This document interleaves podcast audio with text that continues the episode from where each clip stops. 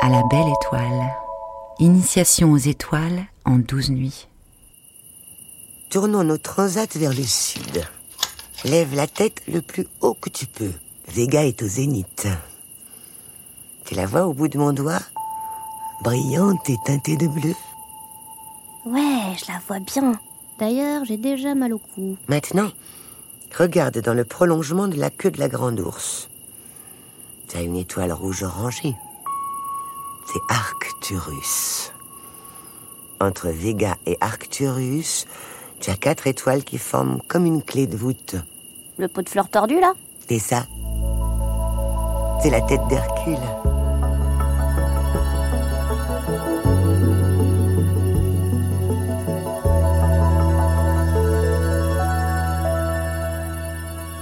Hercule.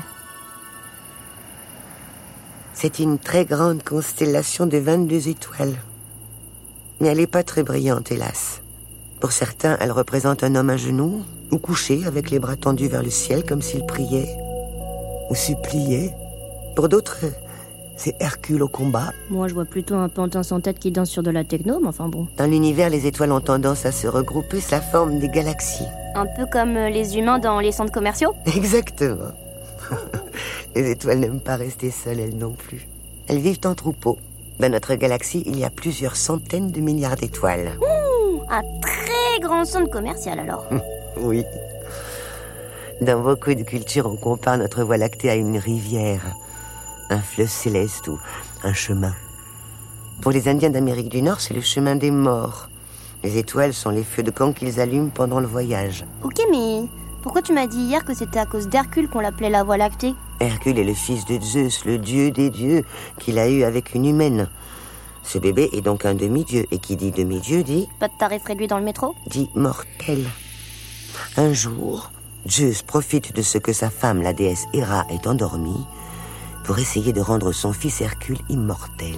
Comment Sans faire de bruit, il dépose le petit Hercule sur le sein d'Héra. Le bébé commence à téter. Mais Héra se réveille.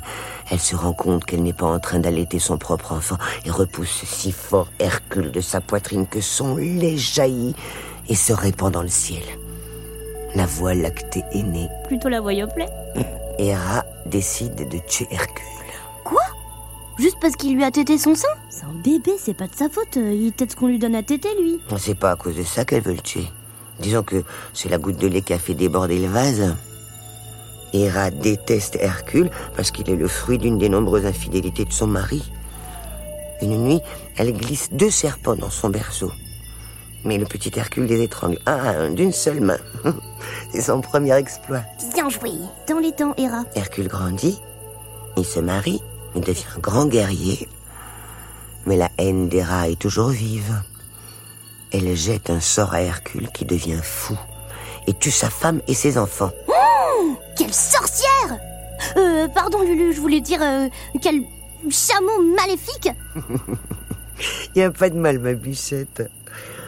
Ah, Comme punition, Hercule doit réaliser des exploits héroïques en combattant des monstres. Plusieurs de ces monstres ont atterri dans le ciel sous forme de constellations. On appelle ces épreuves les douze travaux d'Hercule. Ah oui, des travaux, euh, pas comme changer la moquette et remplacer les fenêtres, quoi. Parce que ça, c'est relou, mais c'est pas héroïque non plus, hein. Voici la première épreuve. À Némée, en Grèce, il y a un lion que l'on dit invincible. Certains soutiennent que c'est Séléné qui a prêté cette bête monstrueuse à Héra, mais je peux t'assurer que c'est faux. Ça, c'est faux, faux et archi faux. C'est qui, c'est l'aîné? Séléné, c'est la déesse de la pleine lune, mais c'est aussi ton arrière, arrière, arrière, arrière fois mille grand-mère. Bon, je te parlerai d'elle dans cinq nuits. Oh non, Lulu Bon, ça, ça va. Cinq nuits, c'est pas la lune. hein. bon, allez. Revenons à notre lion de Némée. Il décime les troupeaux, tue les hommes, les flèches glissent sur lui, personne n'arrive à le vaincre, jusqu'à ce qu'arrive notre héros. Hercule terrasse le lion, et avec sa peau couleur sable et or, il se fait un manteau. En souvenir de cette première gloire, Zeus place l'animal dans le ciel. La constellation du lion est très grande et pleine de galaxies. Elle est là, juste en dessous de la grande ours. Ah oui, je la vois. Ah, pour une fois, on dirait vraiment un lion. Sa tête, euh, c'est l'espèce de point d'interrogation à l'envers, c'est ça? Bah bingo, t'es vraiment devenue forte à la chasse aux constellations. à la gauche du lion, Tu as la constellation du cancer qui fait aussi référence à un des douze travaux d'Hercule. Mais Laissez-moi deviner. Tu m'en parleras demain. comment t'as deviné? Bien plus tard, à la mort d'Hercule, son âme s'envole et rejoint son père Zeus et les autres dieux dans le ciel. Là-haut, il épouse la déesse Hébé et se réconcilie avec Héra. Et B, il est pas rancunier Au cœur de la constellation d'Hercule, tu as le plus gros amas globulaire de notre ciel boréal, c'est-à-dire au nord du globe terrestre. Bon, un machin chose au glaire, ça fait pas très envie. On l'appelle M13, mais aussi le grand amas d'Hercule. C'est l'un des plus vieux objets de la Voie lactée, un vrai fossile des galaxies. Il se trouve sur le côté droit de la tête d'Hercule. Euh, c'est Hercule qui s'est mouché dans les étoiles en fait. En 1974, les astronomes ont envoyé un message là-bas à l'attention d'éventuels extraterrestres. Et ils ont répondu? Bah allons-y, on demandera à Françoise. C'est pas loin. C'est à seulement 22 000 années-lumière et des brouettes-lumière. À ta l'honneur Et toi, l'étoile, pour qui tu brilles Pour qui tu cours Au point du jour Et toi, l'étoile, pour qui tu gardes Tes doux conseils, pour qui tu veilles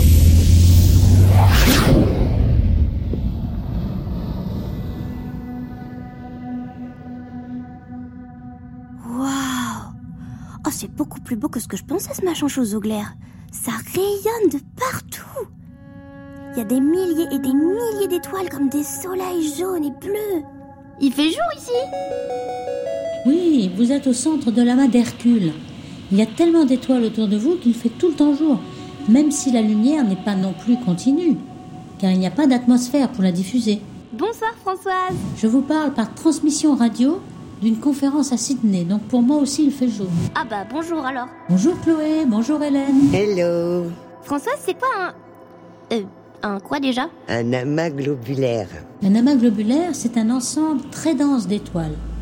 Des centaines de milliers d'étoiles sont rassemblées dans une petite région, aussi grande qu'une région autour du Soleil où il y a une seule étoile seulement. L'amas d'Hercule, où vous vous trouvez, regroupe plus de 500 000 étoiles.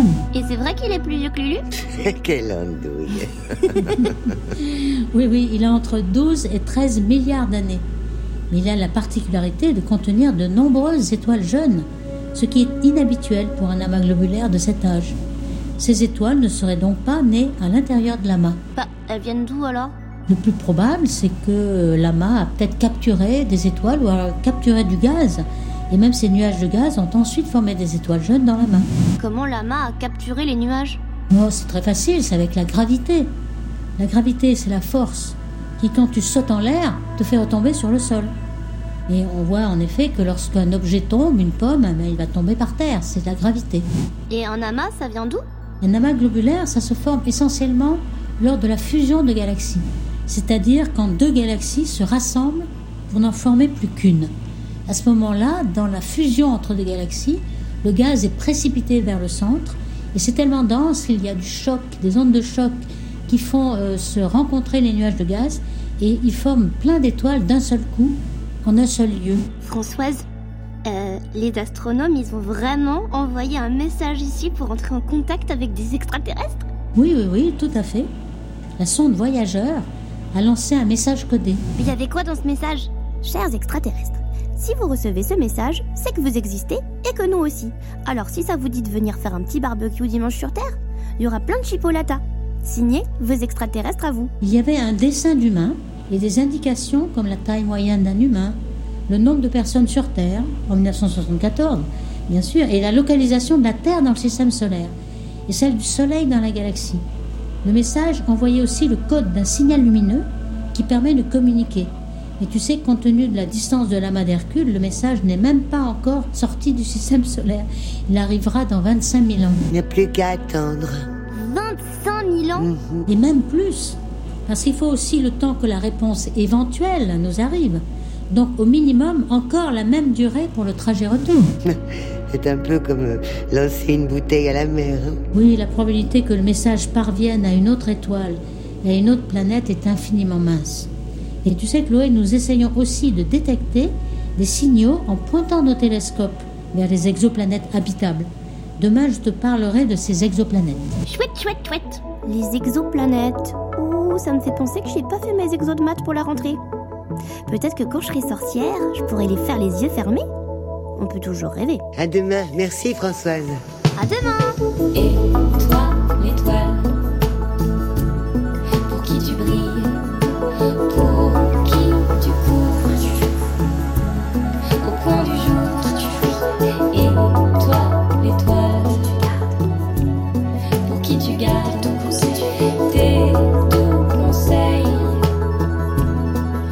tu veilles, tu gardes ton conseil.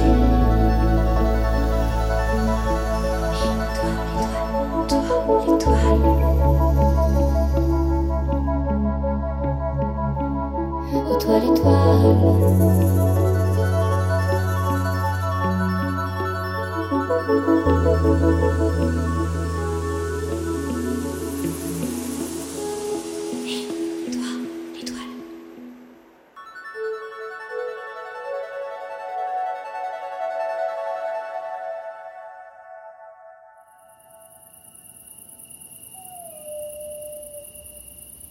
En direction du sud, juste en dessous de notre grande casserole pour faire des pâtes pour dix personnes, Ouais, pas la petite pour faire deux œufs à la coque. tu as la constellation du lion en forme de...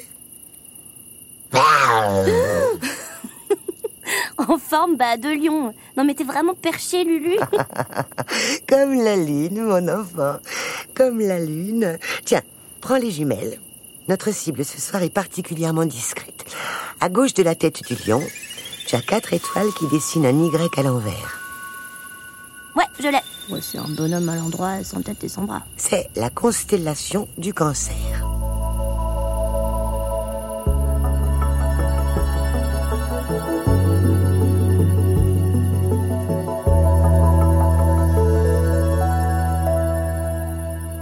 Le cancer. Les Grecs l'appelaient la porte des hommes, parce que c'est par cette constellation que les âmes venaient prendre possession de leur corps avant de naître. Trop bien. Bon, J'imagine que tu peux pas choisir ton corps comme tu choisirais une robe dans un magasin. En même temps, choisir entre une robe de bébé fripé et une autre robe de bébé fripé. Au Tibet, ils voyaient dans cette constellation une grenouille. Pour les Égyptiens, c'était un scarabée.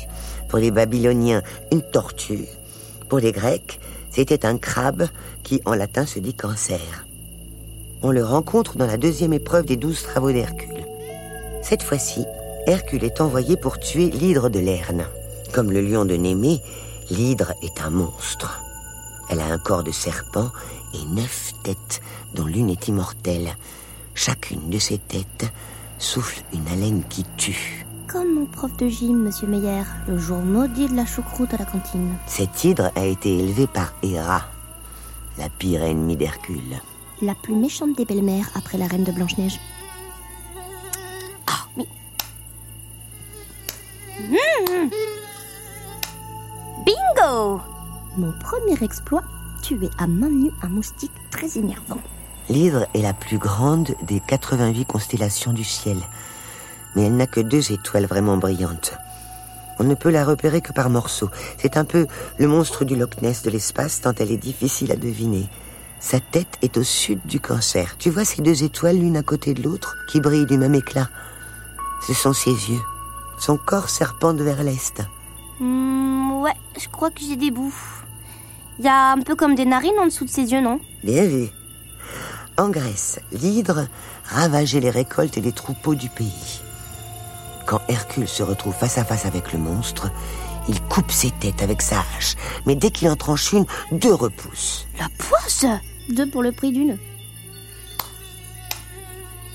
Ah, comme ces moustiques de l'enfer. C'est pas vrai, j'en tue un, il y en a deux qui rappliquent. Hercule a une idée.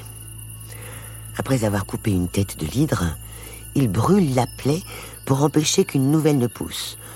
Puis il tranche la tête immortelle de l'hydre et l'enterre vivante sous un rocher. Mais soudain, Hercule sent quelque chose à ses pieds. Il baisse les yeux et aperçoit un énorme crabe. Ça, je vous parie que c'est encore un coup rats. Il a été envoyé par Héra pour gêner Hercule dans son combat. Bingo Furieux, Hercule lui donne un coup de pied phénoménal en criant ⁇ Va rejoindre le lion féroce et l'hydre infernal !⁇ le crabe est projeté dans le ciel où il devient la constellation du cancer. Mais le cancer, c'est aussi un signe astrologique, comme euh, Gémeaux ou Sagittaire, avec un horoscope chaque semaine. Bon, moi j'y crois que quand ça prédit des frites à la cantine, sinon poubelle. Oui, en fait, le cancer est une constellation du zodiaque. C'est-à-dire qu'elle se situe dans la région du ciel où le soleil et les planètes semblent se déplacer, avec douze autres constellations comme la balance ou le taureau. Le signe astrologique d'une personne correspond à la position du soleil parmi elles au moment de sa naissance. Maman et moi, on est cancer. Ben, comme toutes les femmes de notre famille. Moi, je préfère dire que je suis du signe des filles de la lune. Le signe du cancer est vraiment associé à la lune. Donc, à ton ancêtre, Sélénée, Elle dure combien de temps, mon initiation, Lulu? Douze nuits. Oh, comme les douze travaux d'Hercule Ah bah oui, j'avais pas pensé. À la fin de ton initiation, tu ne verras plus le ciel comme avant. Tu auras des yeux de sorcière. Et je verrai quoi avec mes nouveaux yeux? Tu te souviens où on a été pour notre première expédition interstellaire? Ouais, dans le vide du Bouvier. Oui, c'est ça. Pour commencer, je voulais que tu expérimentes le vide, le plus grand vide de l'univers, pour ensuite remplir ton ciel de figures, de légendes et de savoirs. Les 88 constellations sont des dessins imaginaires, mais elles sont des phares pour les scientifiques comme pour nous, des signaux que l'on transmet de génération en génération. Autour de l'une des étoiles de la constellation du cancer, il y a au moins cinq exoplanètes qui tournent. Mais ce sont des planètes gazeuses, on ne peut pas marcher dessus. Il faut déjà qu'une planète soit rocheuse pour qu'on puisse imaginer y habiter. On peut aller sur une exoplanète rocheuse, Lulu? Parce que hier, Françoise, elle a dit qu'elle nous en parlerait. Oui, oui, c'est prévu. Je vais t'emmener sur Proxima b. C'est l'exoplanète la plus proche qu'on connaisse. Elle est à 40 000 milliards de kilomètres. On dit la formule ensemble? D'une seule voix. Banco. Étoile, étoile, pour, qui, tu brilles, pour qui tu cours, au point du jour. Étoile, étoile, pour qui tu gardes tes doux conseils, pour qui tu veilles.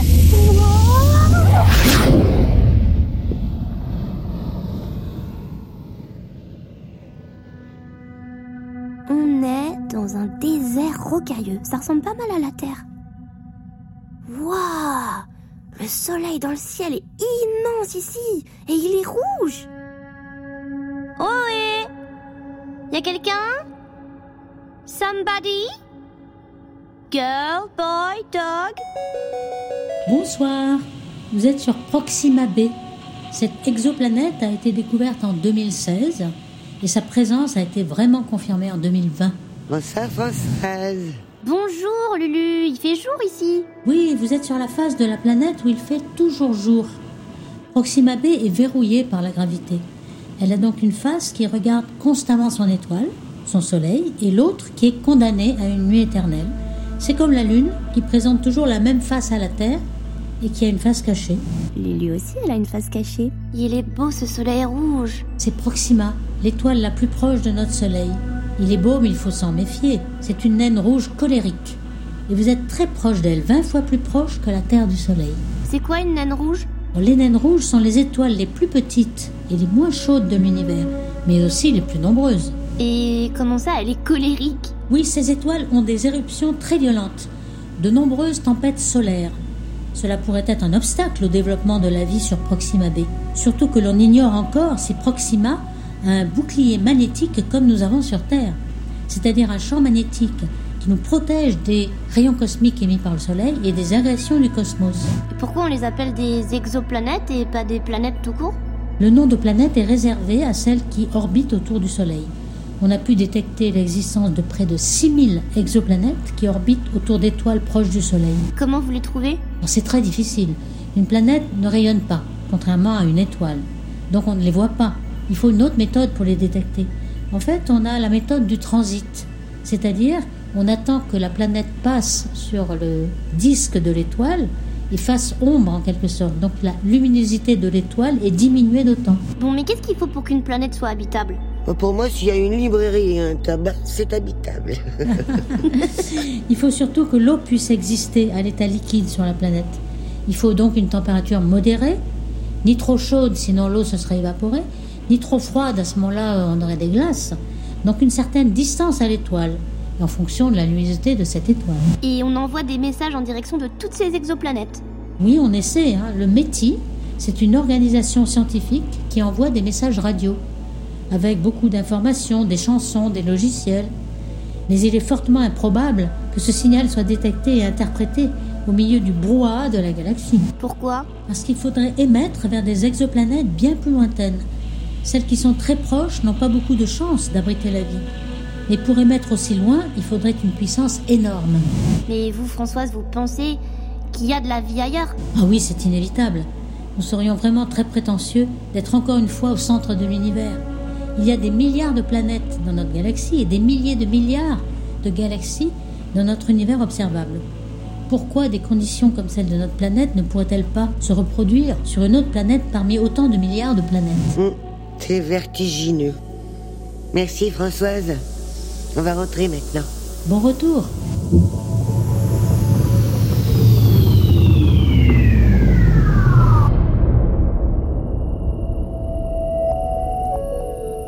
Demain au menu, c'est Swift Tuttle et Perséide. On va se régaler. Euh, y a du persil dedans? Parce que j'aime pas trop le persil, moi. non, il n'y a pas de persil. Tu peux avoir un petit indice? Euh, une recommandation. Prépare une bonne liste de vœux. Mais pas pour le Père Noël. Bah, pour qui? Pour le perséide Et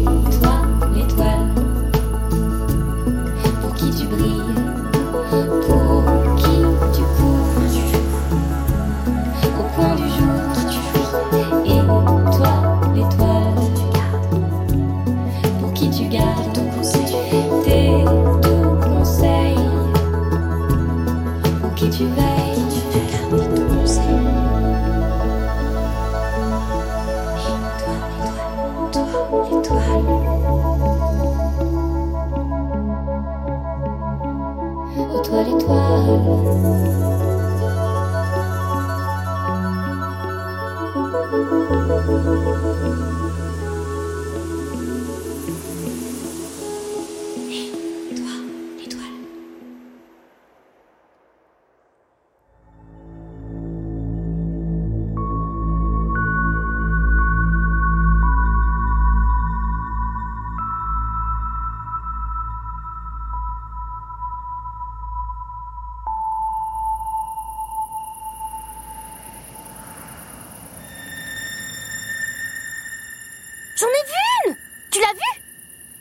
Je suis en plein vœu. Tu veux des popcorn? Ah, quelle beauté chaque été, ces étoiles filantes des Perséides.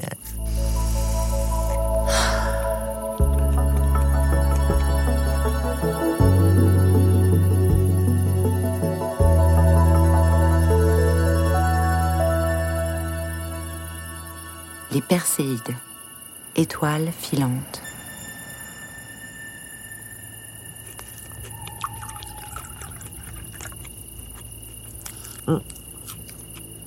Tu te souviens de Persée Ah, Persée, Perséide Rien à voir avec les Persillades. Oui, je me souviens. Dans la famille Casse-Pied, je demande le mari de la fille, Andro... Androïde? Persée n'était pas marié à un robot androïde, non. Persée est le héros de la mythologie grecque, le mari d'Andromède qui l'a sauvé d'un monstre marin. La constellation de Persée se trouve à droite de sa belle-mère, la reine Cassiopée. Le grand W Bingo. Persée a la forme d'une étoile à cinq branches. Ouais, une étoile à cinq branches après trois verres de rouge. Les Perséides, c'est une pluie d'étoiles filantes qui a lieu chaque été entre le 20 juillet et le 25 août. Elle porte ce nom parce que elle semble pleuvoir de la constellation de Persée. Pourquoi les étoiles filantes des Perséides viennent d'un seul endroit du ciel? Elles viennent pas vraiment de Persée. C'est une illusion d'optique. Un peu comme quand on est en voiture et qu'on a l'impression que les gouttes de pluie sur le carreau viennent de l'avant et pas d'en haut. Mais les étoiles filantes, on peut en voir n'importe quand, non? Ouais. On peut en voir 4, 5 par heure au cours d'une nuit banale, si le ciel le permet. Mais là, je te parle pas de quelques gouttelettes, mais d'une pluie d'une centaine d'étoiles filantes par heure. J'aurais jamais assez de vœux, moi. Oh, joli Plus l'étoile filante est spectaculaire, plus le grain de poussière était gros.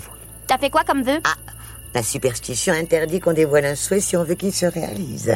La superstition, elle est un peu super rabat-joie, non? Et toi, t'as fait un vœu Bah, je te dis pas. bah, Tu dois pas me dire ce que c'est, mais tu peux me dire si t'en as fait un. Non, parce que ma règle à moi, c'est que je dis rien de rien, comme ça mon vœu, c'est du béton. Et je fais toujours le même vœu trois fois de suite. Bah oui, quand tu joues au loto, tu gardes les mêmes numéros. Mais en fait, Lulu, c'est horrible. Quand on voit une étoile filante, on se réjouit de la mort d'une étoile. Mais pas du tout. Ça n'a rien à voir avec la mort d'une étoile. Ah, les croyances populaires ont la peau dure. hein. Dans l'Antiquité, en effet, on pensait que les étoiles filantes se décrochaient du ciel et mouraient. Et on associait cette mort à celle d'un humain dont l'âme montait au ciel au même moment pour se transformer en constellation. Bah, c'est un peu égoïste de faire un vœu quand quelqu'un meurt. Pourquoi il faisait ça? Pour que les morts les emportent avec eux dans le ciel et qu'ils soient exaucés. Ah, il faisait les livreurs. Tu sais quand même qu'une étoile filante n'est absolument pas une étoile. Bien sûr. Euh, ah bon? Ah, Encore un mot piège des scientifiques. Comme l'étoile du berger qui est une planète. Je suis sûre qu'il y en a un qui a dit Et si on appelait ça une étoile filante Alors un autre a dit Bah non, sinon les gens vont penser que c'est une étoile. Justement a répondu l'autre en éclatant de rire. Et tous se sont fendus la poire. Les étoiles filantes sont des grains de poussière venus de l'espace qui se consument quand ils rentrent dans l'atmosphère de la Terre et font briller l'air sur leur passage. On les voit bien parce que ça se passe tout près de nous, à seulement 300 km au-dessus de nos têtes. Oh, regarde un chat noir Ah, c'est Édouard, le chat des voisins. T'as pas de chat noir, toi, Lulu. C'est bizarre, ça. Alors, j'ai pas de chaudron non plus. Les Grecs croyaient qu'un dieu de l'Olympe faisait tomber les étoiles du ciel en soulevant la voûte céleste pour regarder ce qui se passait sur Terre. Une étoile filante était donc le signe qu'un dieu n'était pas loin et tendait l'oreille. c'est pour ça que les Grecs faisaient des vœux. Ils se disaient qu'un dieu espion allait les entendre. Mais exactement. Et à l'époque, on ne pointait jamais du doigt les étoiles, parce qu'on craignait d'offenser les dieux. Aujourd'hui, on sait que les Perséides viennent de la poussière laissée par la comète Swift-Tuttle. À tes souhaits. Swift-Tuttle voyage pendant 133 ans du Soleil à Pluton. Son dernier passage près de chez nous remonte à 1992. Et le prochain sera en 2126. Mais tu connais le fameux dicton. Si la comète ne vient pas à toi, va à la comète. Euh, ah bon C'est ça le fameux dicton? En plus, le mot comète vient du grec ancien qui signifie astre chevelu. On va aller vérifier ça, tu veux? Chouette, on pourra peut-être lui faire des couettes à la comète. Étoile, étoile, pour qui tu brilles, pour qui tu cours, au point du jour. Je prends juste une petite poignée de popcorn pour la route. Étoile, étoile, pour qui tu gardes tes doux conseils, pour qui tu veilles.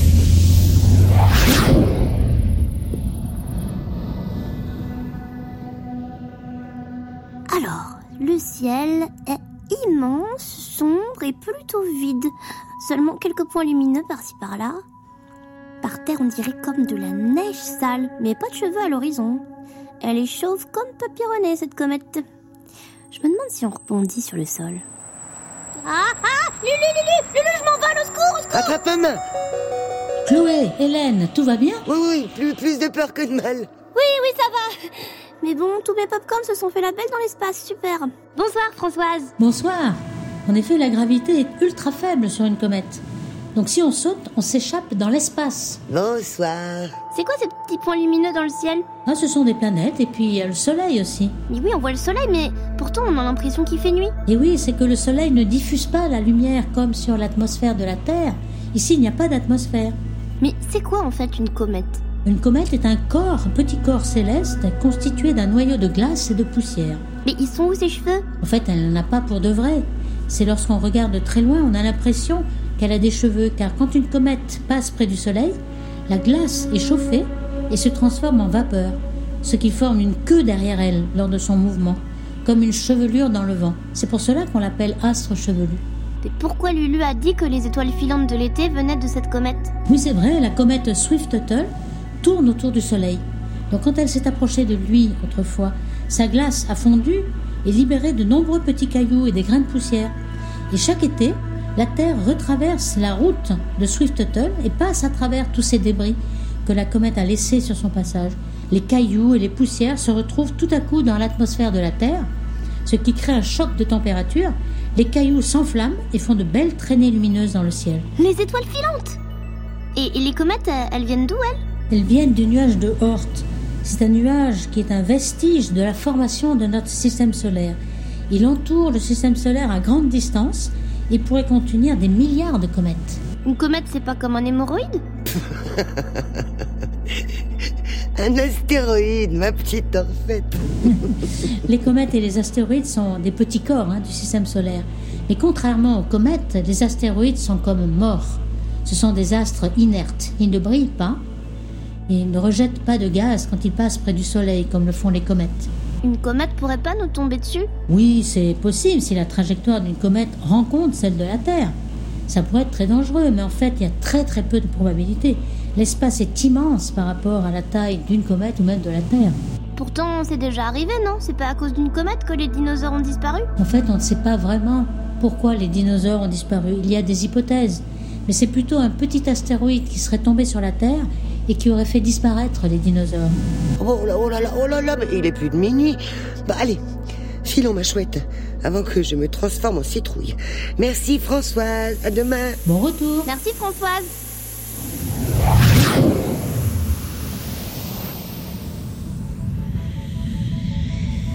une étoile filante et au dodo. 3. J'ai encore des vœux, moi Non, deux. 5. Mais quoi?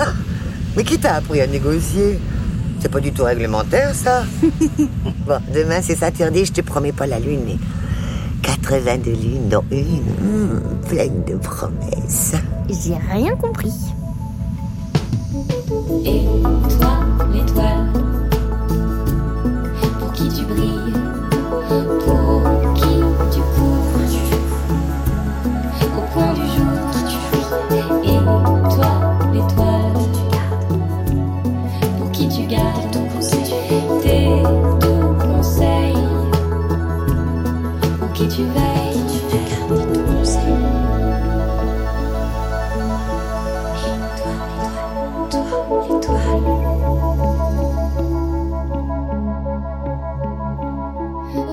Toi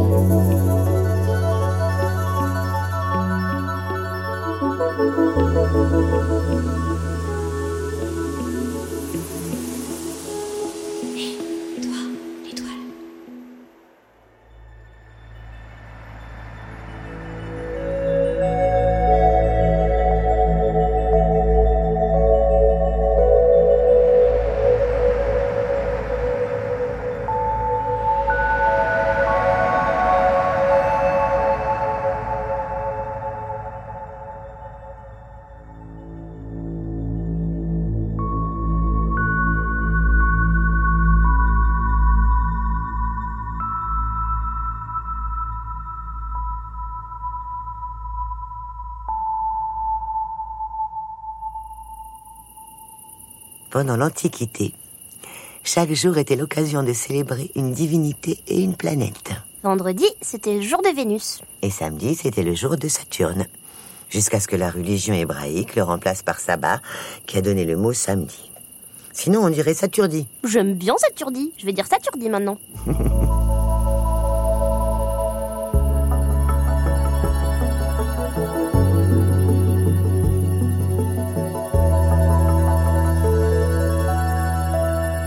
Saturne. Et dimanche Bah, dimanche, c'était le jour du soleil, avant que les chrétiens le renomment Dominicus, qui a donné dimanche. Mais en anglais, samedi, c'est toujours le jour de Saturne, Saturday, et dimanche, le jour du soleil, Sunday. Mmh, Le jour des crèmes glacées avec éclat de noix de pécan et pépites de chocolat. Mmh. Les planètes ou les étoiles qu'on découvre aujourd'hui ont des noms beaucoup moins charmants. Elles s'appellent Ross 128b ou Kepler 22b, des noms de télescopes ou d'astronomes. Bon, regardons en direction du sud. Tu vois ce point lumineux au bout de mon doigt? C'est Saturne. L'idéal pour la repérer, c'est d'avoir une carte. Ou de très bons yeux de sorcière. En ce moment, Saturne se trouve dans la constellation du Capricorne. Elle a la forme d'un triangle un peu écrasé. On dirait un slip. Saturne se trouve à plus d'un milliard de cent millions de kilomètres d'ici. T'imagines? La Terre met un an à tourner autour du Soleil. On dit qu'elle fait sa révolution. La révolution de Saturne, elle, dure 29 ans environ. Hum, Une révolutionnaire pas trop pressée. Par contre, une journée sur Saturne ne dure que 10 heures 33 minutes et 38 secondes. Comme Jupiter Un jour tu vis, un jour tu roupilles. Oh, mais quelle élève brillante Au collège, ils disent plutôt quelle élève bruyante. Saturne, c'est bien celle qui a des bagues. Pas des bagues, des anneaux. Ah mais oui, la championne du hula hoop. Elle est connue depuis la préhistoire parce que on la voit à l'œil nu.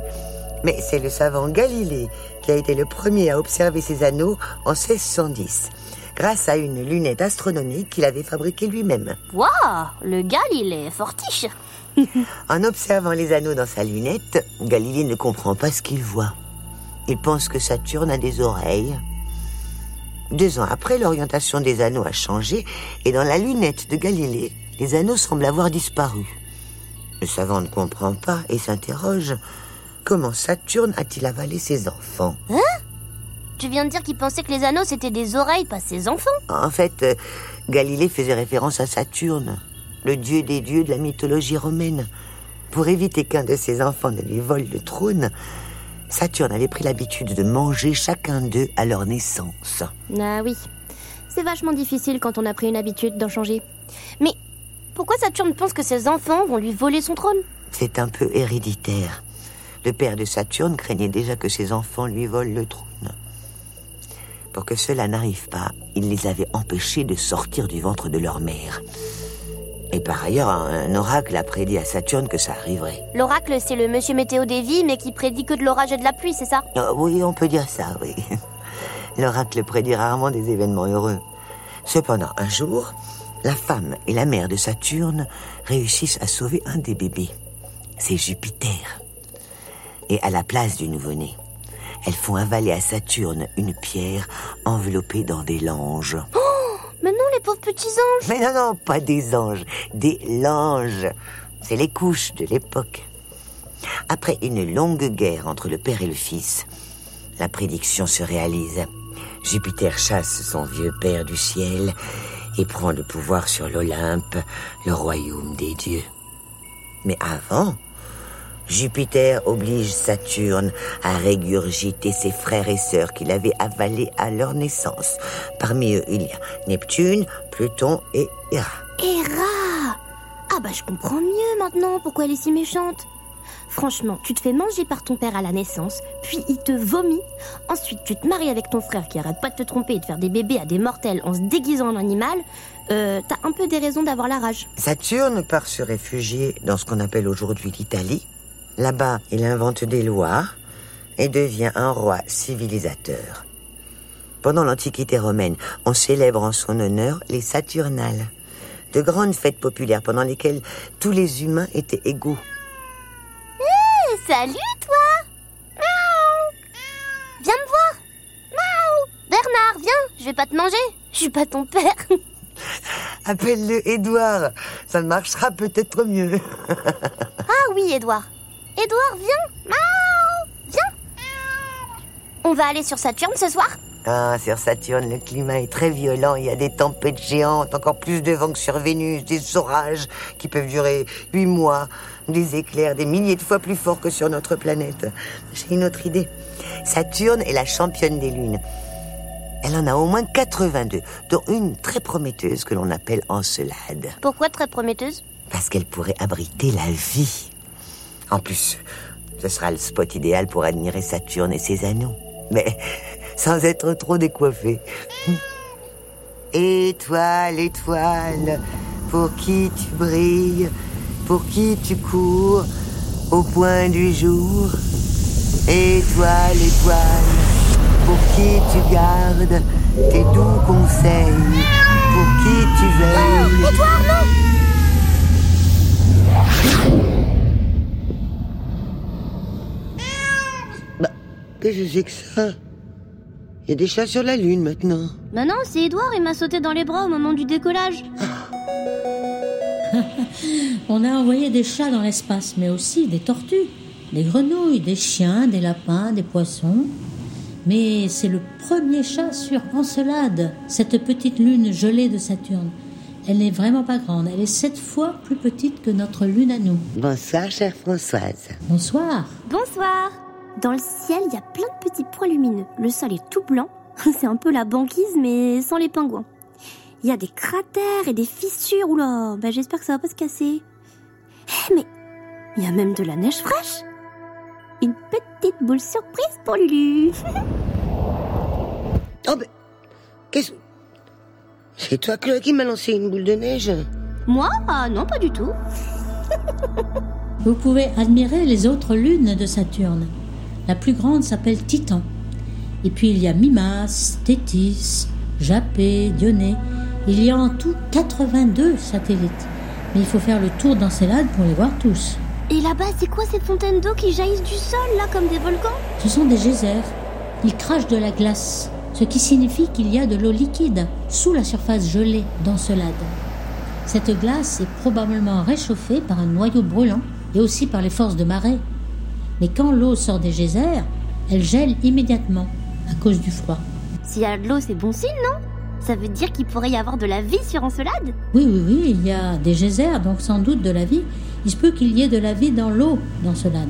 Mais si elle existe, ce sont des organismes unicellulaires, c'est-à-dire formés d'une seule cellule, comme des microbes et des bactéries. Chloé, tourne la tête. T'as même pas regardé Saturne. Oh oui, je l'avais pas vue On dirait qu'elle a des rayures. Oui, ce sont des jolies rayures, des bandes nuageuses. On voit bien ses anneaux. Hein. Celui du milieu est vraiment brillant. Pourquoi Saturne a des anneaux et, et pas les autres planètes? Oh, en fait, euh, il n'y a pas que Saturne qui a des anneaux. Ce sont pourtant les plus spectaculaires. C'est pour ça qu'on les voit en premier. Mais il y a aussi des anneaux autour de Jupiter, d'Uranus et de Neptune, donc les quatre planètes géantes. Pourquoi? Parce que les forces de marée sont tellement grandes autour de ces planètes géantes que tout satellite, petit astre ou lune qui s'approche de trop près va être réduite en morceaux, ce qui forme les anneaux. Ah, les anneaux, ce sont d'anciennes lunes en fait? Oui, ces anneaux se sont formés il y a des millions d'années. Saturne possédait peut-être une lune à cette époque-là qui s'est approchée trop près de sa planète. À ce moment-là, la lune a été brisée par les forces de marée en des milliers de morceaux qui se sont transformés en de merveilleux anneaux lumineux. Les anneaux de Saturne sont en fait constitués de milliards de milliards de poussières et de blocs de glace qui tournent autour de Saturne. Ce sont comme des minuscules satellites, des poussières qui brillent grâce à la lumière de Saturne, mais aussi du Soleil, et qui tournent autour de Saturne. Oh, viens dans mes bras, mon Édouard. Oui, on va rentrer. Merci, Françoise. Merci, au revoir Françoise. Au revoir Chloé, au revoir Hélène, et au revoir Edouard.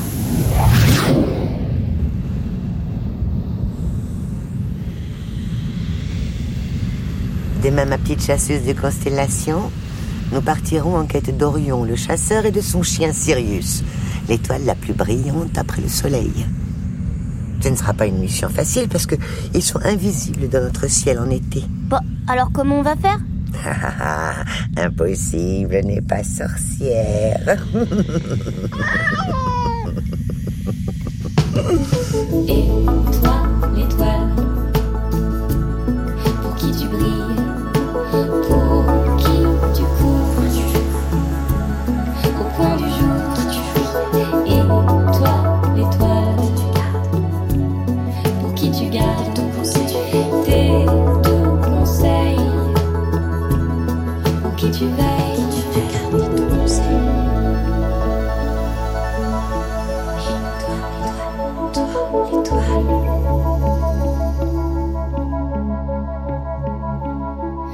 l'étoile.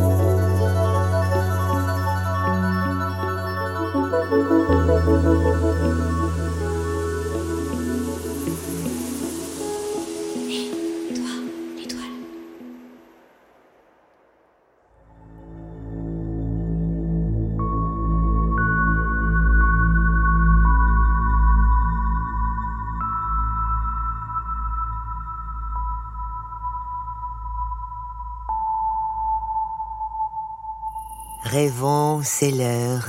On voit pas beaucoup les étoiles ce soir. Parce que c'est la pleine lune, ma chouette. Oublie les étoiles. Ne sens-tu pas comme euh, Tes yeux s'agrandissent en la regardant? Euh. Oui, oui. Elle est belle et mystérieuse comme.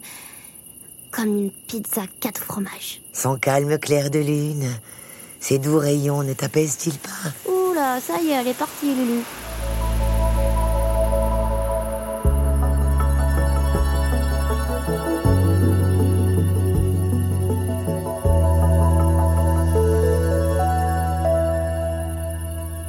La lune. En été, un peu après le coucher du soleil, la lune se lève ici à l'est et au petit jour, elle ira se coucher de l'autre côté, vers l'ouest. Et elle vient d'où, la lune? Il y a plusieurs hypothèses. La plus probable est une gigantesque collision il y a 4 milliards 500 millions d'années. La Terre, qui était en train de se former, et une autre planète se sont rentrées dedans. Elles ont fusionné, et les débris du choc se sont ensuite regroupés pour donner naissance à notre Lune. Bah, c'est vrai qu'elle ressemble un peu à une assiette mal recollée. Comme le Soleil, la Lune a toujours été là pour nous. Et elle a été la première à nous permettre de mesurer le temps. C'était quoi ça? Non, rien, juste un chien. La pleine lune est entourée de superstitions et de rituels. Les ongles et les cheveux repousseraient plus beaux si on les coupait à ce moment-là. Elle aiderait à la croissance des plantes. Les accouchements, les suicides et les crimes augmenteraient au cours de ces nuits. Eh ben n'empêche que quand on habitait Passage des Marais, il y avait un monsieur, il sortait dans la rue toutes les nuits de pleine lune avec une hache et il attaquait les passants. Oh, un lunatique. Mais je crois pas qu'il ait jamais tué personne. Oh bah tant mieux. Mais bon, vous avez quand même bien fait de déménager. Les rayons lunaires réveilleraient les morts vivants, métamorphoseraient des hommes en loups-garous, les sorcières se donneraient rendez-vous pour danser en rond sous la pleine lune. J'espère que ses copines vont pas débouler pour danser la lambada. Souveraine maîtresse de la mélancolie.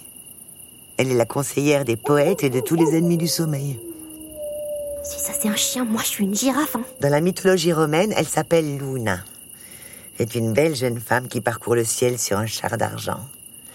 Pour les Grecs, c'est Sélénée, sœur du dieu du soleil et de la déesse de l'aurore.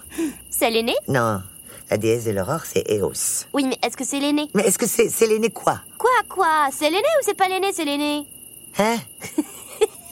Rien, continue. Bon, un jour, Sélénée tombe folle amoureuse d'un berger. Il s'appelle Endymion. C'est le plus beau des mortels. La déesse descend alors sur terre pour s'unir à lui, et de cette union naissent 50 filles. 50 bébés en une seule fois? Elle devait avoir un sacré bidon, dis donc. J'aurais pas aimé être son pull, moi. hein. L'une des 50 filles de la déesse Sélénée est donc ton arrière-arrière-arrière-grand-mère fois mille. Non mais c'est fou Mais ça veut dire qu'en fait, on n'est pas des sorcières dans la famille Bah, on est quoi alors? Bah, des déesses Ah bah pas faux, oui. Mais ne le dis à personne, ça fait prétentieux. Moi, je suis Chloé, la déesse de la night, des booms et des bonbons.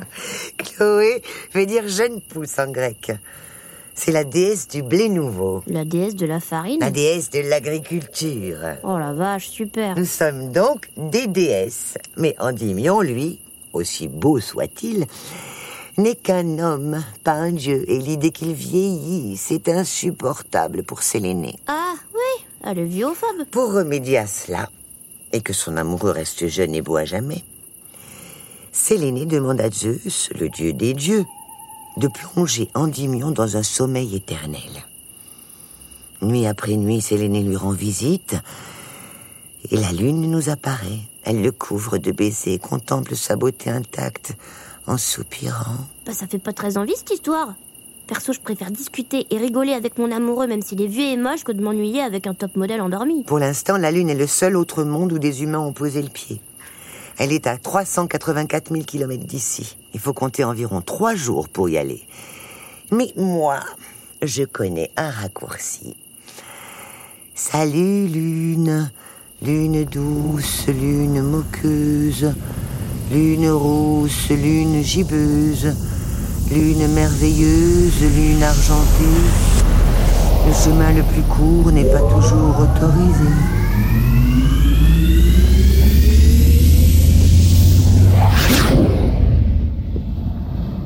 Ça y est, c'est incroyable, on est sur la lune Le ciel est noir, mais on voit le soleil.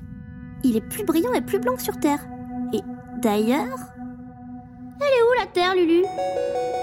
Oh, elle est devant toi, Chloé. Mais elle est dans l'ombre. Nous sommes sur la face de la Lune qui regarde toujours la Terre. Quand c'est la pleine Lune sur Terre, comme ce soir, cela veut dire que de la Lune, on voit une nouvelle Terre. C'est-à-dire que nous voyons le côté nuit de la Terre, c'est sombre. On a l'impression qu'on ne voit pas la Terre. Oh, Françoise, vous êtes là, bonjour. Le sol est gris et parsemé de cratères, de trous, de fissures, il y a des montagnes. C'est beau, c'est un peu déprimant aussi, mais... Oh, il y a des traces de pas? Il y a peut-être quelqu'un? Mhm. Ah oui, ce sont les traces des pas des astronautes de la mission Apollo dans les années 70. En l'absence de vie, d'atmosphère et de vent, les empreintes restent fichées dans la poussière. Mais elles vont rester éternellement? Les nôtres aussi alors? Oui, elles vont s'effacer, mais dans très très très longtemps, des milliers d'années. Un drapeau américain par terre? Ah, Moi, j'ai trouvé un marteau. Oh, ça tombe bien, j'avais baumé le mien. Et ça c'est quoi Lulu? Un œuf d'extraterrestre? Hmm. Ah non. Non, ça, ça m'a plutôt l'air d'une balle de golf. Les astronautes ont joué au golf sur la Lune Oui, oui, oui, ça c'est l'astronaute Alan Shepard, qui était grand amateur de golf et qui a lancé quelques balles en 1971. Non mais ils étaient pas gênés quand même, hein Si on peut jouer au golf, ça veut dire qu'on pourrait peut-être habiter sur la Lune. Oh, on peut habiter, mais très peu de temps, comme les astronautes l'ont fait dans les années 70. Mais on ne peut pas y rester très longtemps. Il n'y a pas d'eau, il n'y a pas d'oxygène pour respirer, il n'y a pas d'énergie, de nourriture. Il faut tout apporter de la Terre. En fait, on a quand même quelques petites missions, comme Clémentine, qui ont trouvé de l'eau.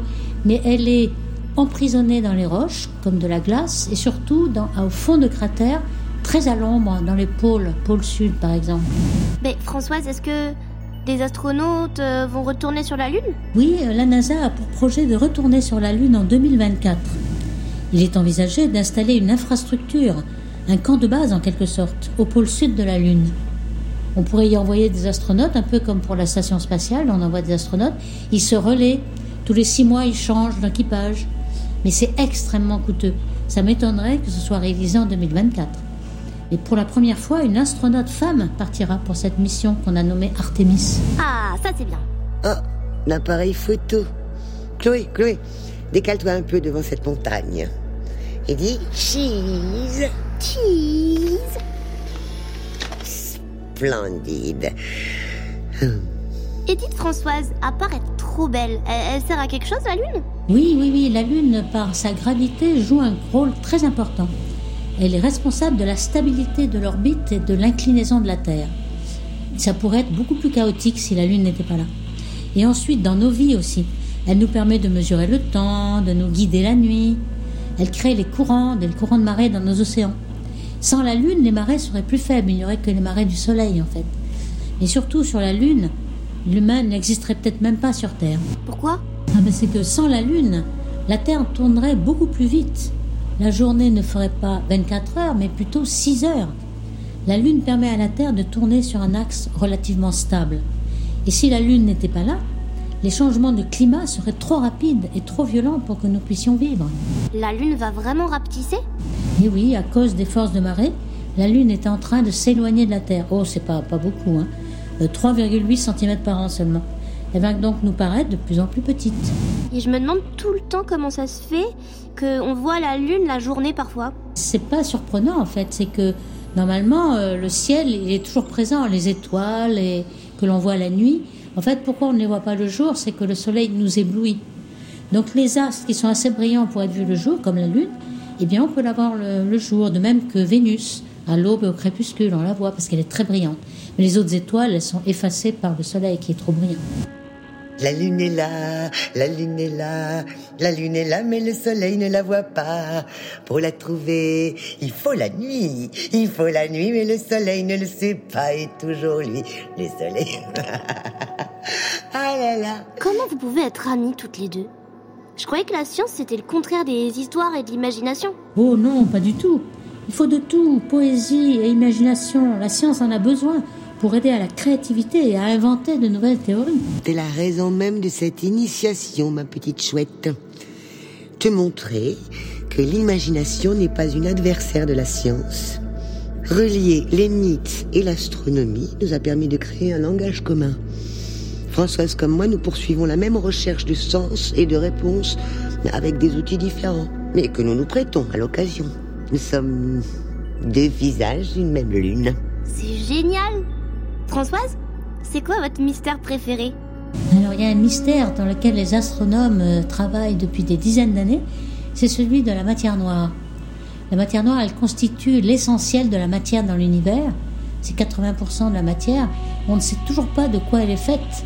En fait, elle serait faite de particules exotiques et on n'a toujours pas découvert de quelles particules elle est faite. Donc c'est vraiment un grand mystère. Et je suis en train de travailler dessus, mais je n'ai toujours pas trouvé. Au revoir, chère Françoise. L'initiation de Chloé arrive à sa fin, mais tout reste à découvrir. Et à inventer. À très bientôt. Oui, à bientôt et bravo Chloé. Au revoir Françoise, merci pour tout.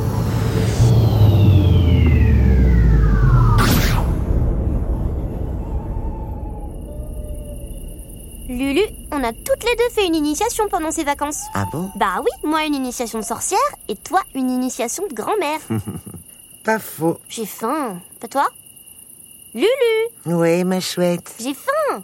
Tu veux que je te fasse des coquillettes? Bah je préférerais une omelette à la confiture de fraises. Quand ma pensée au fond de l'infini s'absente, je me dis, dans l'extase et dans l'effroi sacré, que peut-être là-haut il est dans l'ignoré, un Dieu supérieur au Dieu que nous rêvâmes, capable de donner des astres à des âmes. T'es encore dans la lune. Non, non, non, non, non. Je suis là, mon tatou, je suis là.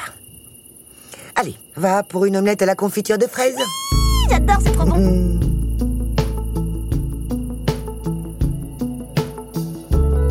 C'était À la belle étoile. Initiation aux étoiles en 12 nuits.